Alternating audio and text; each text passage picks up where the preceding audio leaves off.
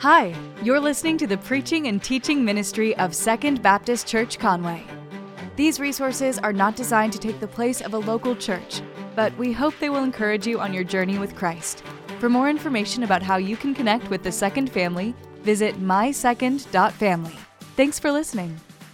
This last week, I imagine there were quite a few uh, movies watched. Anybody watch a movie this last week? Or, you know, yeah, yeah. Once once you got your online school done, and then you got your online work done. Uh, probably watched some movies. I think Disney Plus kind of got wore out a little bit in, in, a number of homes. Anybody by chance watch a, an Avengers movie or a Marvel movie? Did anybody watch those? Yeah, those are all loaded up there on the Disney Plus, so you can do that now. We finally finished, or we started to finish the Pirates. Um, we, we think uh, Jack Sparrow's hilarious, and so uh, we were watching through those. There are some scary moments, but um, the boys assure me that it's all fake, and um, so we just we just keep going through it, you know. Um, but uh, it's fun. We watch those, and the Avengers movies, as you guys know, in the Marvel Cinematic Universe, uh, there are there's a debate there's a debate on which order to watch the movies in, right? You're, you're aware of this. You, could, you can either watch them chronologically in the order in which they uh, fictionally happened, right? Or you could watch them in the order in which they were released.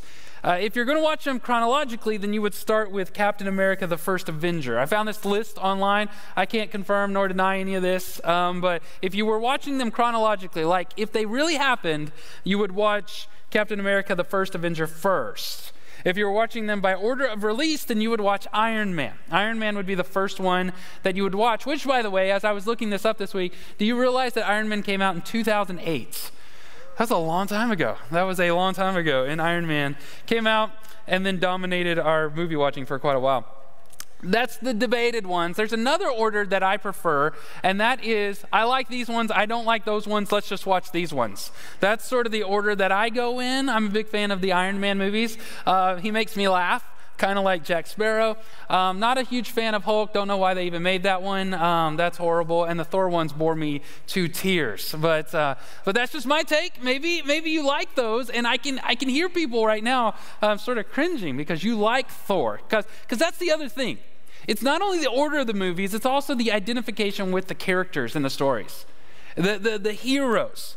Your, your main basic Avengers, okay, I know that it, it, it keeps expanding every time uh, Marvel wants to make a little bit more money, but the main basic Avengers are Thor, Hulk, Captain America, Iron Man, Hawkeye, and Black Widow. Those are your main ones, all right? Those are your originals. And a lot of us will identify with certain characters there for different reasons you'll identify with. Anybody here really, really into the Hulk ones? Anybody enjoy those? All right, that's what I thought. I don't know why they made those.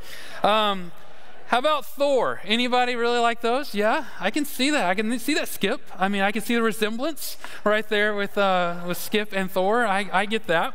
You know, you, you identify with the different characters there for different reasons. Uh, like I said, I find that people identify with the characters for, for different reasons. You can identify just because of the storyline. Everybody likes an underdog or everybody likes uh, an outsider, those sort of things. You can identify for characteristics like the way the characters look, those sort of things. As I said, Tony Stark makes me laugh, but you know, on occasion people might confuse me for a slightly shorter Chris Evans. You know, Captain America, we look similar. I saw you shake your hand head dramatically somebody was like, it could happen. Somebody. Here's my point. If you're reading Luke chapter 7, if you read the end of Luke chapter 7 there, starting verse 36, there's these characters in the story. And it's important for us to stop for just a second and ask yourself order and identification questions. In which order would you put the characters? Oftentimes, people will tell a story differently. Have you ever heard a story and then heard somebody else recount the story and they tell it in a different order? The order has a lot to do with the way that they understood the story and the way that they would understand the order of the characters. You might even say something like, well, they heard a story, but then the story introduced the characters in this way, but because of the, the, the, the dialogue or because of the personality or because of the way they identified with one of the characters, then, then they told the story in a different order. And that's helpful. Luke gives us a particular order in which he's going to introduce these characters. And since he wrote it originally, we're going to follow his order. But I think it's important for you, as you are reading the story, There's three main characters. What order would you put them in? There's the woman, there's the host, and there's Jesus. There's also experience in which you would identify with one of the characters. Like I said, if, if it comes to the Avengers or if it comes to um, Bible stories, we often identify with one of the main characters. Rarely do people ever read a story and always identify with the villain. Hardly ever. Everybody always identifies with the hero. Good literature or good fiction will make you conflicted about who you're going to identify with. Have you ever read a book or watched a story where you're like, man, I know he's the bad guy, but I really like that guy. I, I, I kind of I feel bad for the bad guy. Has that ever happened to you? Or you're watching these stories and you say, um, I know we're supposed to cheer for this guy, but he, he's, a, he's a creep. I don't like the hero in this story. Good literature will bring you in in that way. To be honest, in the Bible stories, and this is something we really have to watch, especially as we're looking at Luke chapter 7 Jesus becomes so familiar that he sinks into the backdrop, that we don't really put as much weight on him as we should. As you read through this story today, it's important for us to sort of ask these questions because what you're going to see is in your daily lives, in your everyday lives with the relationships that you have, maybe some of the people that are sitting next to you, we struggle with keeping people in the same order, in the right order. And particularly when it comes to Jesus, we struggle with keeping him center or him in the order that he should be in. What we see in this story is that the hero, or in this case, the heroine, teaches us to keep the main person the main person in our lives. And what she finds is peace. Let's pray together, and then we're going to look specifically at these verses and how they might apply to our lives. God, thank you so much for the ability to gather together whether we're online or in person, God, as you continue to work in and through this church, God, we give you praise. We give you the glory. We, we, we just stand in awe that our church, through your prompting and your generosity, has, has paid for the Gospel of Luke to be translated into everyday Hindi, God. So, so we pray right now not only that that accomplishment would, that we wouldn't see that accomplishment as the finish line but just the start god that in a few years we would look up and 66 books have been translated into other languages. That we know that people are going to hear your gospel message and, and come to know you as their Savior. God, we give you glory and we give you honor in that. God, whether it's this Luke translation, if it's relationships in our dorm, our workplace, God, in our homes, God, I pray that we would walk out of here with a renewed sense of keeping you the main priority, of making Jesus the main thing. So, God, be with us and give us the strength to do just that. It's in Jesus' name we pray together. Amen. Luke 7 36 through 50. It's going to be on the board behind me. You read along in the, in the Bible that you have there in your lap. If you don't have a Bible, let me just stop and encourage you in this way. There's an app called the Bible app. It, it looks like a little brown Bible. It's by a, a group called YouVersion. I love that thing. I, in fact, I'm reading from that right now. And if you're not familiar with different Bible translations, there's one that's called the CSB. That's the one that I use, and I would encourage you to use the same. But there's other good ones. ESV is another good one as well. Here's what the Bible says. Then one of the Pharisees invited him to eat with them. He entered the Pharisee's house, that's Jesus. He entered the Pharisee's house and reclined at the table. Okay, I know we grew up in a time of La-Z-Boys. Jesus is not in a La-Z-Boy um, when he reclines at the table. Their tables were low to the ground. They didn't sit in chairs, their tables were low to the ground, and they would lean on one arm and then put their leg. Y'all seen the painting of the, um, of the Last Supper? Y'all seen that, that painting where everybody's sitting on one side of the table inexplicably? But y'all seen that? It was nothing like that, all right? Nothing like that, not in reality, not in, not in the Last Supper, not in this house, all right? So, he reclined at the table, and a woman in the town who was a sinner found out that Jesus was reclining at the table in the Pharisee's house she brought an alabaster jar of perfume and stood behind him at his feet, weeping, and began to wash his feet with her tears. She wiped his feet with her hair, kissing them and anointing them with the perfume. And when the Pharisee who had invited him saw this, he said to himself, This is in his mind, right? He thinks to himself, This man, if he were a prophet, if he were really a prophet, like people think he is, he would know who and what kind of woman this is who is touching him. She is a sinner. That's what he thought in his mind. Extremely arrogant, dismissive, rude. And Jesus replied to him, Simon, I have something to tell you. And he said, Say it, teacher. A creditor had two debtors. One owed 500 denarii and the other 50. All right? What is a denarii and how much it is worth? It doesn't really matter. The point is, one owed a ton and one owed, you know, a lot, but not as much. And since they could not pay it back, he graciously forgave them both. So which of them loved him more? The one who owed 500 or the one that owed 50? And Simon answered, Well, I, I mean, I suppose the one who, who forgave more. Jesus says, You have judged correctly, he told them. And turning to the woman, he said to Simon, Do you see this woman?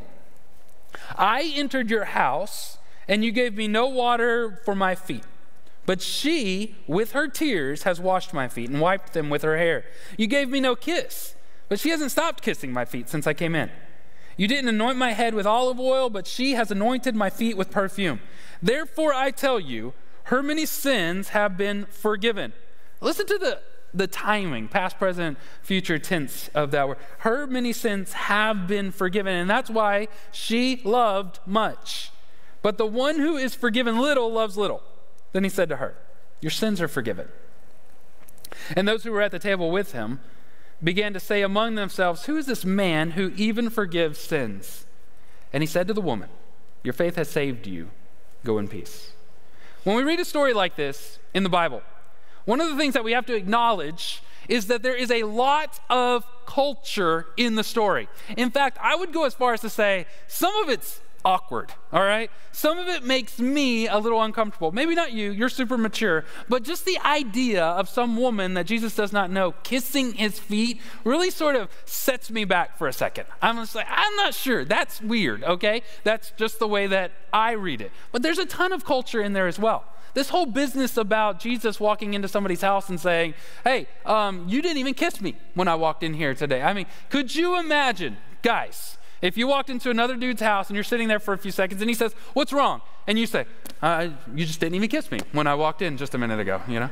Would anybody do that? No, you wouldn't do that. It's weird. It's awkward. The whole reclining at the table situation, anointing my head with oil. Again, if you walked in somewhere and somebody just walks up to you and puts oil on your head, you'd be like, What are you doing? Back up off of me, right? Is this olive oil? What are you, you know? There's just a weirdness to so much of this story. A lot of it. They talk about coinage, the denarii, 500 denarii and 50 denarii. And what's an alabaster jar? And why is there perfume in an alabaster jar? All of that, when we read the story, is confusing. It's conflicting, and some of it's just awkward. All I want to say right now to you is this there are answers to all of that. There are deep theological meanings that are put into all of that. But for this morning, I think it's just helpful for us just to acknowledge that some of the story is not just our culture. Let's just acknowledge and then set it off to the side. I'll walk you through all of the pieces that we need to know, but all I'm saying is don't get hung up on the fact that some strange woman is kissing Jesus' feet, or that Jesus is upset that there was no oil put on his head when he walked in, and that they're reclining at the table. Largely, this is a dinner party. As I said, I want to look through the characters the way that Luke introduces them. Y'all heard the story, so let's just go through there. The first one is the host. And this guy's pretty important, right? Some of the things that we can just grab from the story is that he's hosting a large dinner party. Okay? So there are guests there. There's a number of guests. We see that down towards the end when it says, and some of those who were sitting at the table with him started to talk amongst themselves. He's a Pharisee, which means that he's a very important community and religious leader at the time. To have a large dinner party, he would have had to have a large house. He would have been able to afford food and wine for his guests. This is a huge deal. And keep this in mind Jesus is at this host party. All right? And there's nothing in the story that would make us believe that this host thinks that Jesus is the Son of the living God, that he is the Messiah, the Christos, the, the Good Shepherd, the one that they had been waiting for. That's not in this story. This host wants Jesus at his party, invited Jesus to his dinner party. Why? Because Jesus is a celebrity. Everybody at that time was talking about Jesus. We know that he's the Messiah. We know that he is the Son of God. We know that he is God himself in flesh. We know that, but this guy didn't think any of that. They were just really having this big, impressive sort of party. This, this time where, where um, there were going to be all these people and these fancy people here. In fact, in verse 37, we read that, and then there was a woman in town who heard that Jesus was there. So imagine that. Let's imagine that there's a, there's a, a big, nice house here in town, and there's a party there. And you find out that there's all these celebrities going to be there, like Chris Evans, and, and not me, the real Chris Evans, or something like that. You know, you find out that there's big celebrities there. That there's big, that's what's going on. That's who this guy is. The next person to be introduced in the story is Jesus. It's just a one line. If you read it through, and, and Jesus was there reclining at the table. Just this one little side mention of the guy Jesus, and Luke does that in, um, uh, um, on purpose. Luke does that on purpose to sort of get the idea of the story to you. You want to really see this, this host. Then you want to be distracted by this woman, but you got to keep in mind that Jesus is there. Luke sidelines him just for a little bit to show you what is actually happening in the story. But if you're reading along in Luke, you can't really dismiss Jesus, right? If you're reading along at this point in Luke, Luke has already told us that he has healed people, that he has cast out demons, that wherever he goes, huge crowds are there. This is like the Beatles, all right? When he shows up, people are everywhere, farther than you can possibly see, right? This is a huge celebrity. I love the way that Luke just kind of says, and Jesus was reclining at the table. Listen, if you really read that theologically, if you read that with the, with the mindset of Luke this far in the story, it sounds almost like there's a bomb planted at this party. Luke is saying this there was a party of a very important religious leader at his house. And by the way, Jesus is sitting at the table. It's like a bomb has been placed in the middle of this story, and we're just waiting as we read it to see what happens when the fuse is lit. Well, that's exactly what happens in the next character. There's a woman there, and that is sort of shocking to their culture. It was a little out of place that a whole story would be focused on a woman, but in particular, she was called a sinner. Now, it doesn't say what kind of sinner she is, and, and, and we, should, we should kind of explore that just a little bit. In their culture and in that time, you could be called a sinner just for your job. Remember when he called uh, Levi or Matthew, when Jesus called Levi or Matthew to follow him? We talked about that a little while ago. And they would always refer to tax collectors and sinners. Just because he was a tax collector, he was considered a sinner. Leather tanners were considered sinners. There were all kinds of professions in which you could be considered a sinner. But the story, when Jesus dialogues a little bit there, all focuses on immorality or morals and, and, being forgiven of a great debt, and, and her sins have been forgiven. So the reality here is that she is probably a sinner by action, by some immoral action that she has taken, not by the job that she occupies. To be just completely blunt, she's probably a prostitute. That's probably what she is. And she is known for this sin. Everybody knows this. In fact, um, the Pharisee, the good religious leaders know this, and they are wondering why Jesus doesn't know this. She is a, she is a very famous sinner in their little community. I think that she is broken for her sin. That's where her tears come from. She knows that she is broken, and she has come to Jesus to be healed. She has come to Jesus to be um, freed from this sin. Those are the three characters the host, Jesus, and the woman. Now, working backwards, let's see what they do. Working backwards, the woman. First of all, I want to point this out. It wasn't odd that she was there.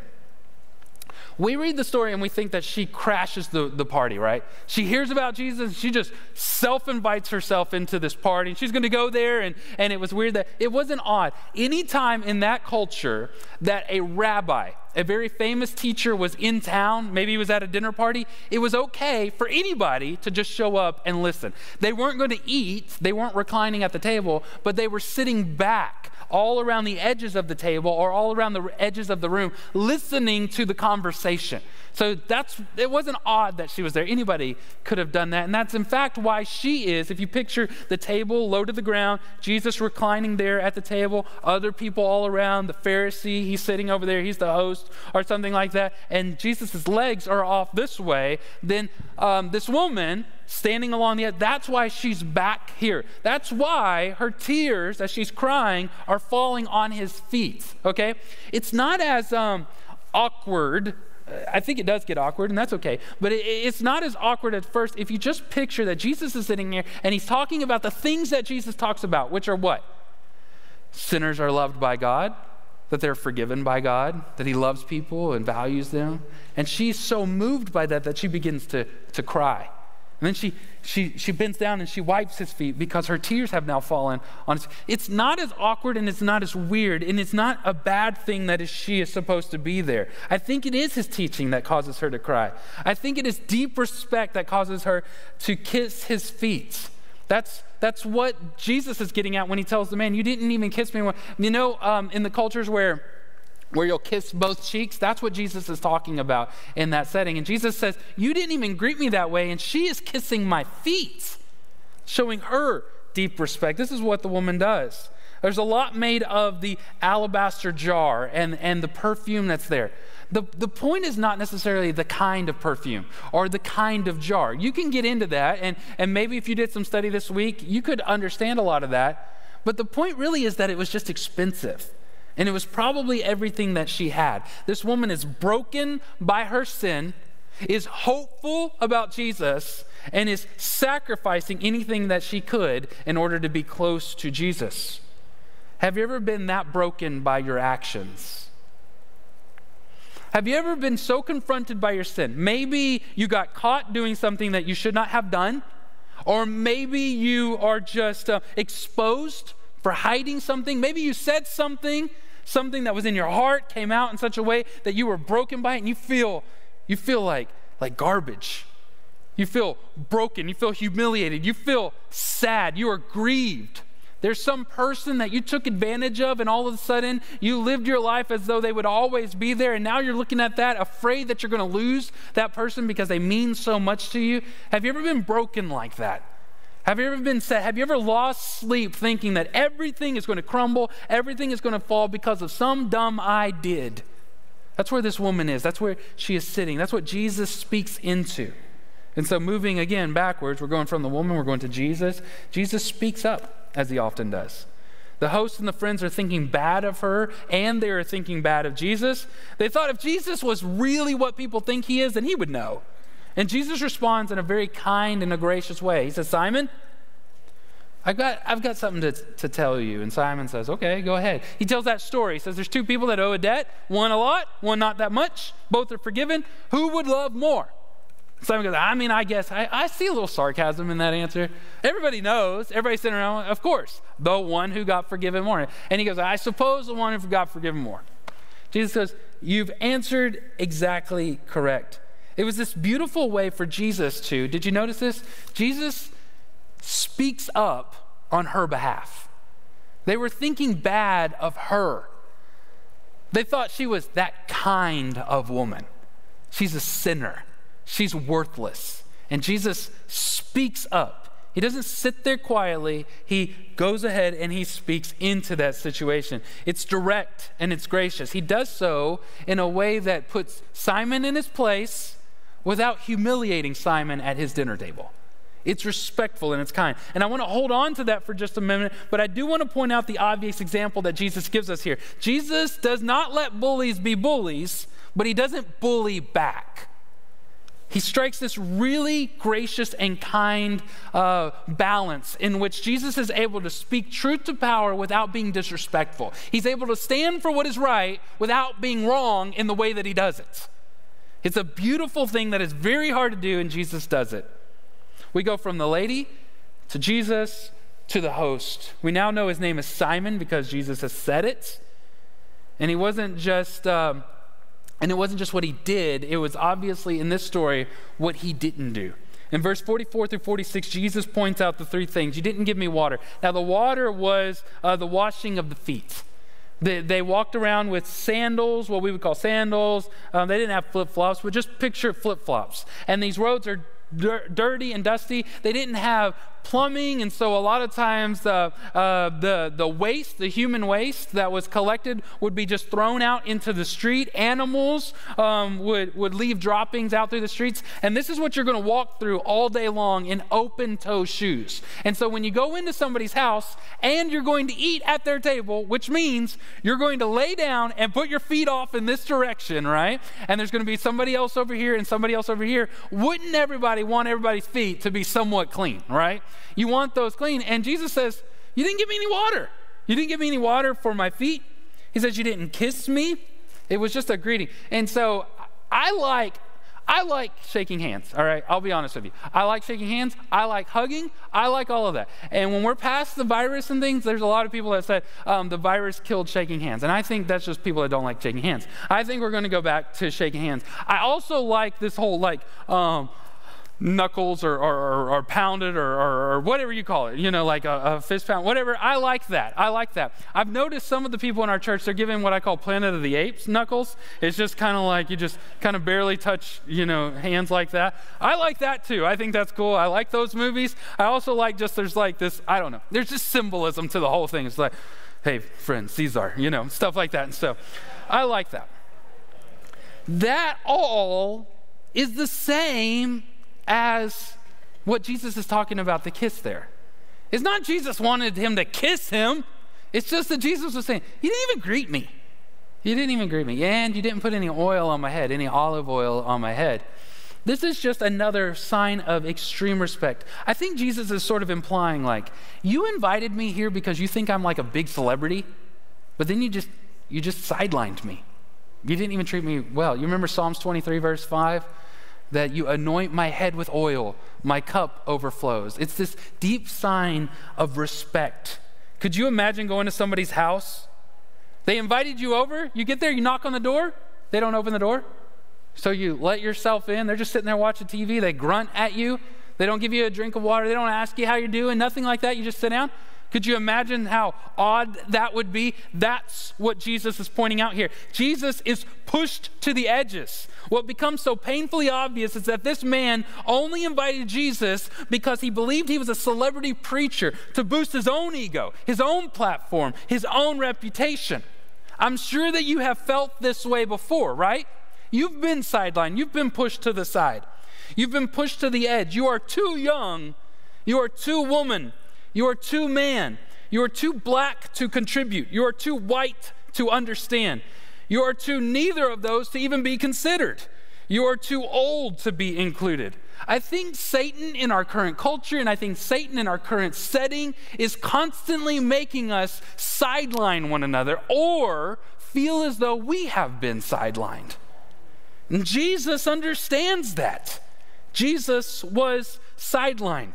People do it and it's tragic. People do intentionally push other people aside because of their gender or because of their race. People do that and it's tragic. Also, it's equally tragic when we feel like it's happening even though it's not happening. It's deli- or it is debilitating.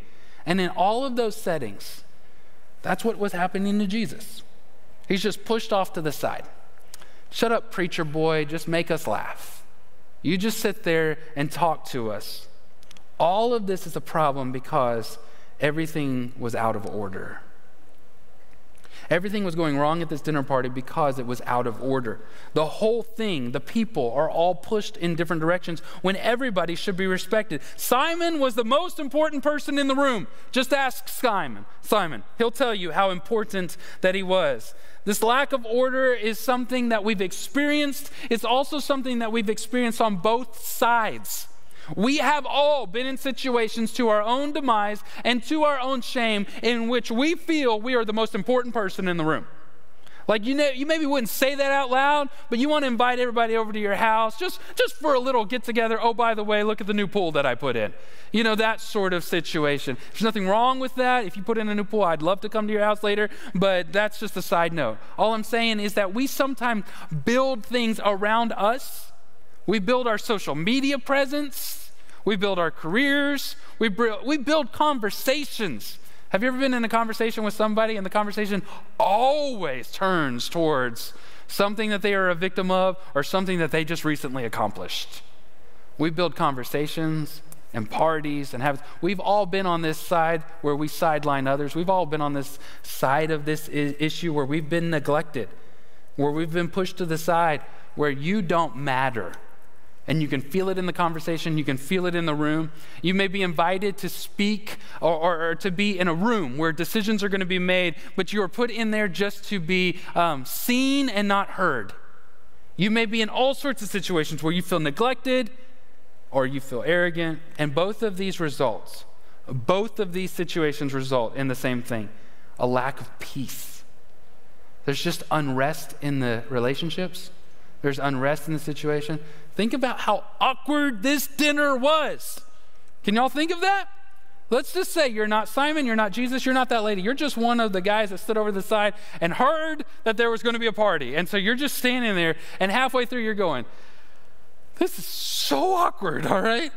She keeps crying. He's talking in some weird story about debtors. I thought this was a spiritual thing. I think it's a financial seminar. They might make me sign up for something. I think that one just called that guy out. Am I allowed to have one of these roles? The whole thing is just awkward. There's a lack of peace that is going on. But there's a solution, there's a remedy.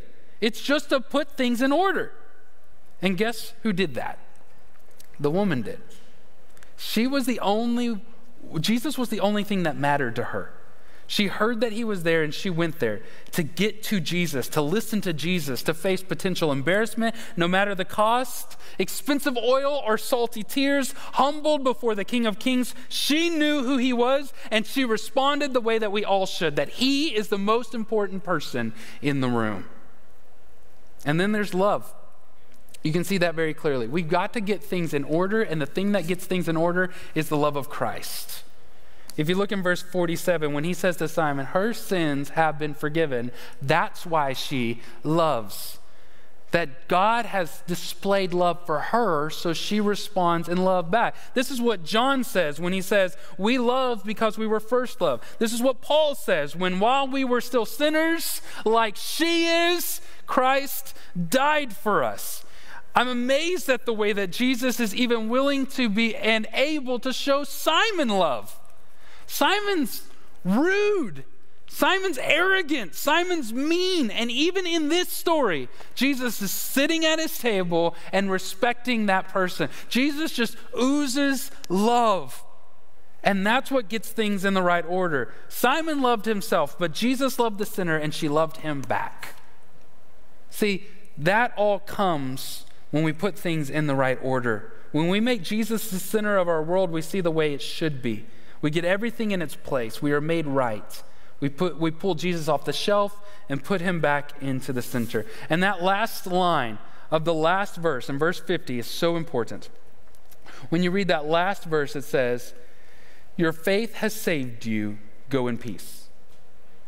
Jesus told her that she was forgiven of her sins, made right with God, not because of the oil that she spilt, not the tears that she cried, or the humility she showed, but because all of that was based on her faith. She believed Jesus is who he said he was.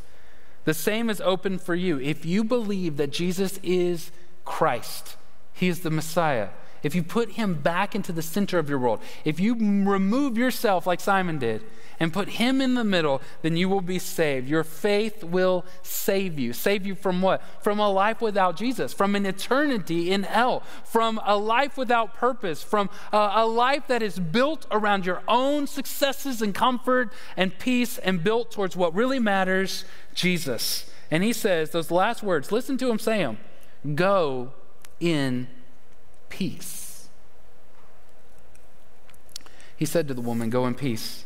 All of that pain that she brought in there, all of the isolation and messed up life, all of that perspective where she was worthless and not to be loved, all of that was resolved and forgiven by Jesus. So, what was left? Once she made Jesus the center of her world and believed in him, she left with peace. She didn't have any more oil, but she had peace. But the implication is this that all of that turmoil in the heart of the host, all of that striving to use other people to make him feel valued, all of that meanness and the talking down to women and to use Jesus as a prop was still there. Unless Simon repented and believed Jesus, when Jesus left the party, he left Simon in the same Simon in the same chaotic state he was in when Jesus arrived and reclined at his table. Put Jesus in the center and you get peace. So it snowed this last week. Did y'all notice? Raise your hand if you did not get snow at your house because we have tons of it and you can, you can take it home. There's a lot of snow. And, and being from Texas, I, I, lived the most of my life in Texas, but I, my childhood was in southern Mississippi. And people will often say, What part of southern Mississippi? And I say, Gulfport. You cannot get more southern than southern Mississippi. There's just water on the other edge of that. And so I grew up there, and then most of my life in Texas, I have never seen, I don't believe I've ever seen two inches of snow, let alone what happened over this last week, and I thoroughly enjoyed it. I thought it was fun. I thought it was beautiful. I thought there was a lot of aspects of it that were just really cool. All right? And so I enjoyed all that, but I just kept looking out the window and going, man, this is a lot of snow. Anybody else feel that way? You're looking, this is a lot of snow. And then you say it, and it gets to the point where you're just being ridiculous, but it just kept coming. There was just more snow and more snow and more snow. This was so much snow. This was so much snow that even our Coloradan friends were like, yeah, that's actual snow, you know, because normally they're like, huh, you think that's snow? you think that's a mountain, you know? And we're like, huh, hush, you know, that sort of stuff. So even our Coloradan friends were like, yeah, that's a ton of snow. Y'all got real snow this time. But there's just so much snow. And you go outside and you step in and you're like, whoa, look how much snow. What I really felt it was a lot of snow is when um, some of the men in our church, they, the, like uh, our chairman deacons, uh, Phil, and our buildings and grounds crew, or our facilities team, Eddie, and, and Dick, they, they, they scheduled this time where we came up here and we were going to shovel the snow off of the sidewalks and they were going to use tractors out there. They acted like they were serving the Lord, but really they just wanted to play in the tractors. But they came up here and all that kind of stuff. And as we started to shovel this snow, I just kept thinking to myself, this is so much much snow. This is crazy. This is so much stuff. I was getting all cold and, and everything was hurting, you know. And um, I think that these men, as they came up here, I noticed that they came up here for a number of reasons, right? They came up here because um, it needed to be done. They came up here because there were donuts and there was tractors. And so they came up here to serve in that way. Some of them were thinking of you.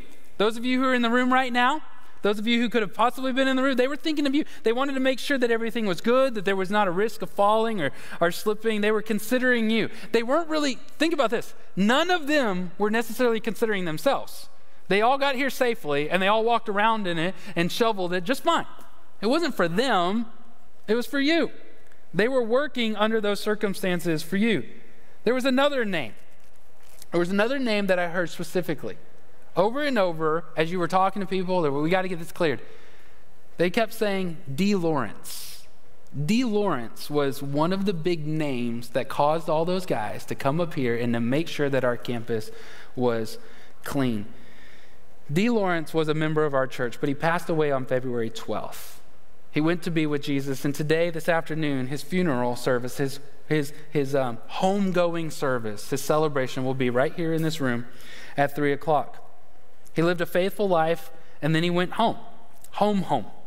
He served Jesus and was famous for his cooking. In fact, he was a member here at Second Baptist for 51 years. We're going to celebrate his life today. A number of the guys who were up here shoveling snow, they were all shoveling snow. Well, most of them were shoveling snow, and they kept thinking of Levon, which is Dee's wife, and Dee. They were getting the campus ready for Dee shoveling that snow was cold. My toes were freezing. I don't have um, snow boots. There's no snow boots in Dallas. I don't have snow boots. Uh, my toes were cold, everything about me. And it was hard my back was hurting. I was, I was uh, texting one of the deacons, and I won't tell you his name because of his response, but I, I was texting him and I said something about, man, I woke up the next day and my back was killing me. I'm getting old. And um, you know what Phil said back to me?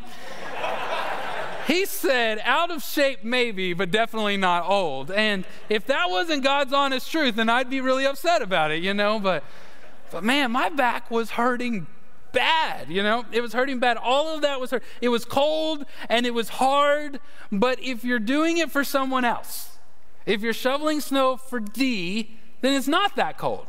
It's not that hard, right? If you're shoveling snow for somebody else, for your spouse, for your church family, for the second family, it's not cold. It's not hard.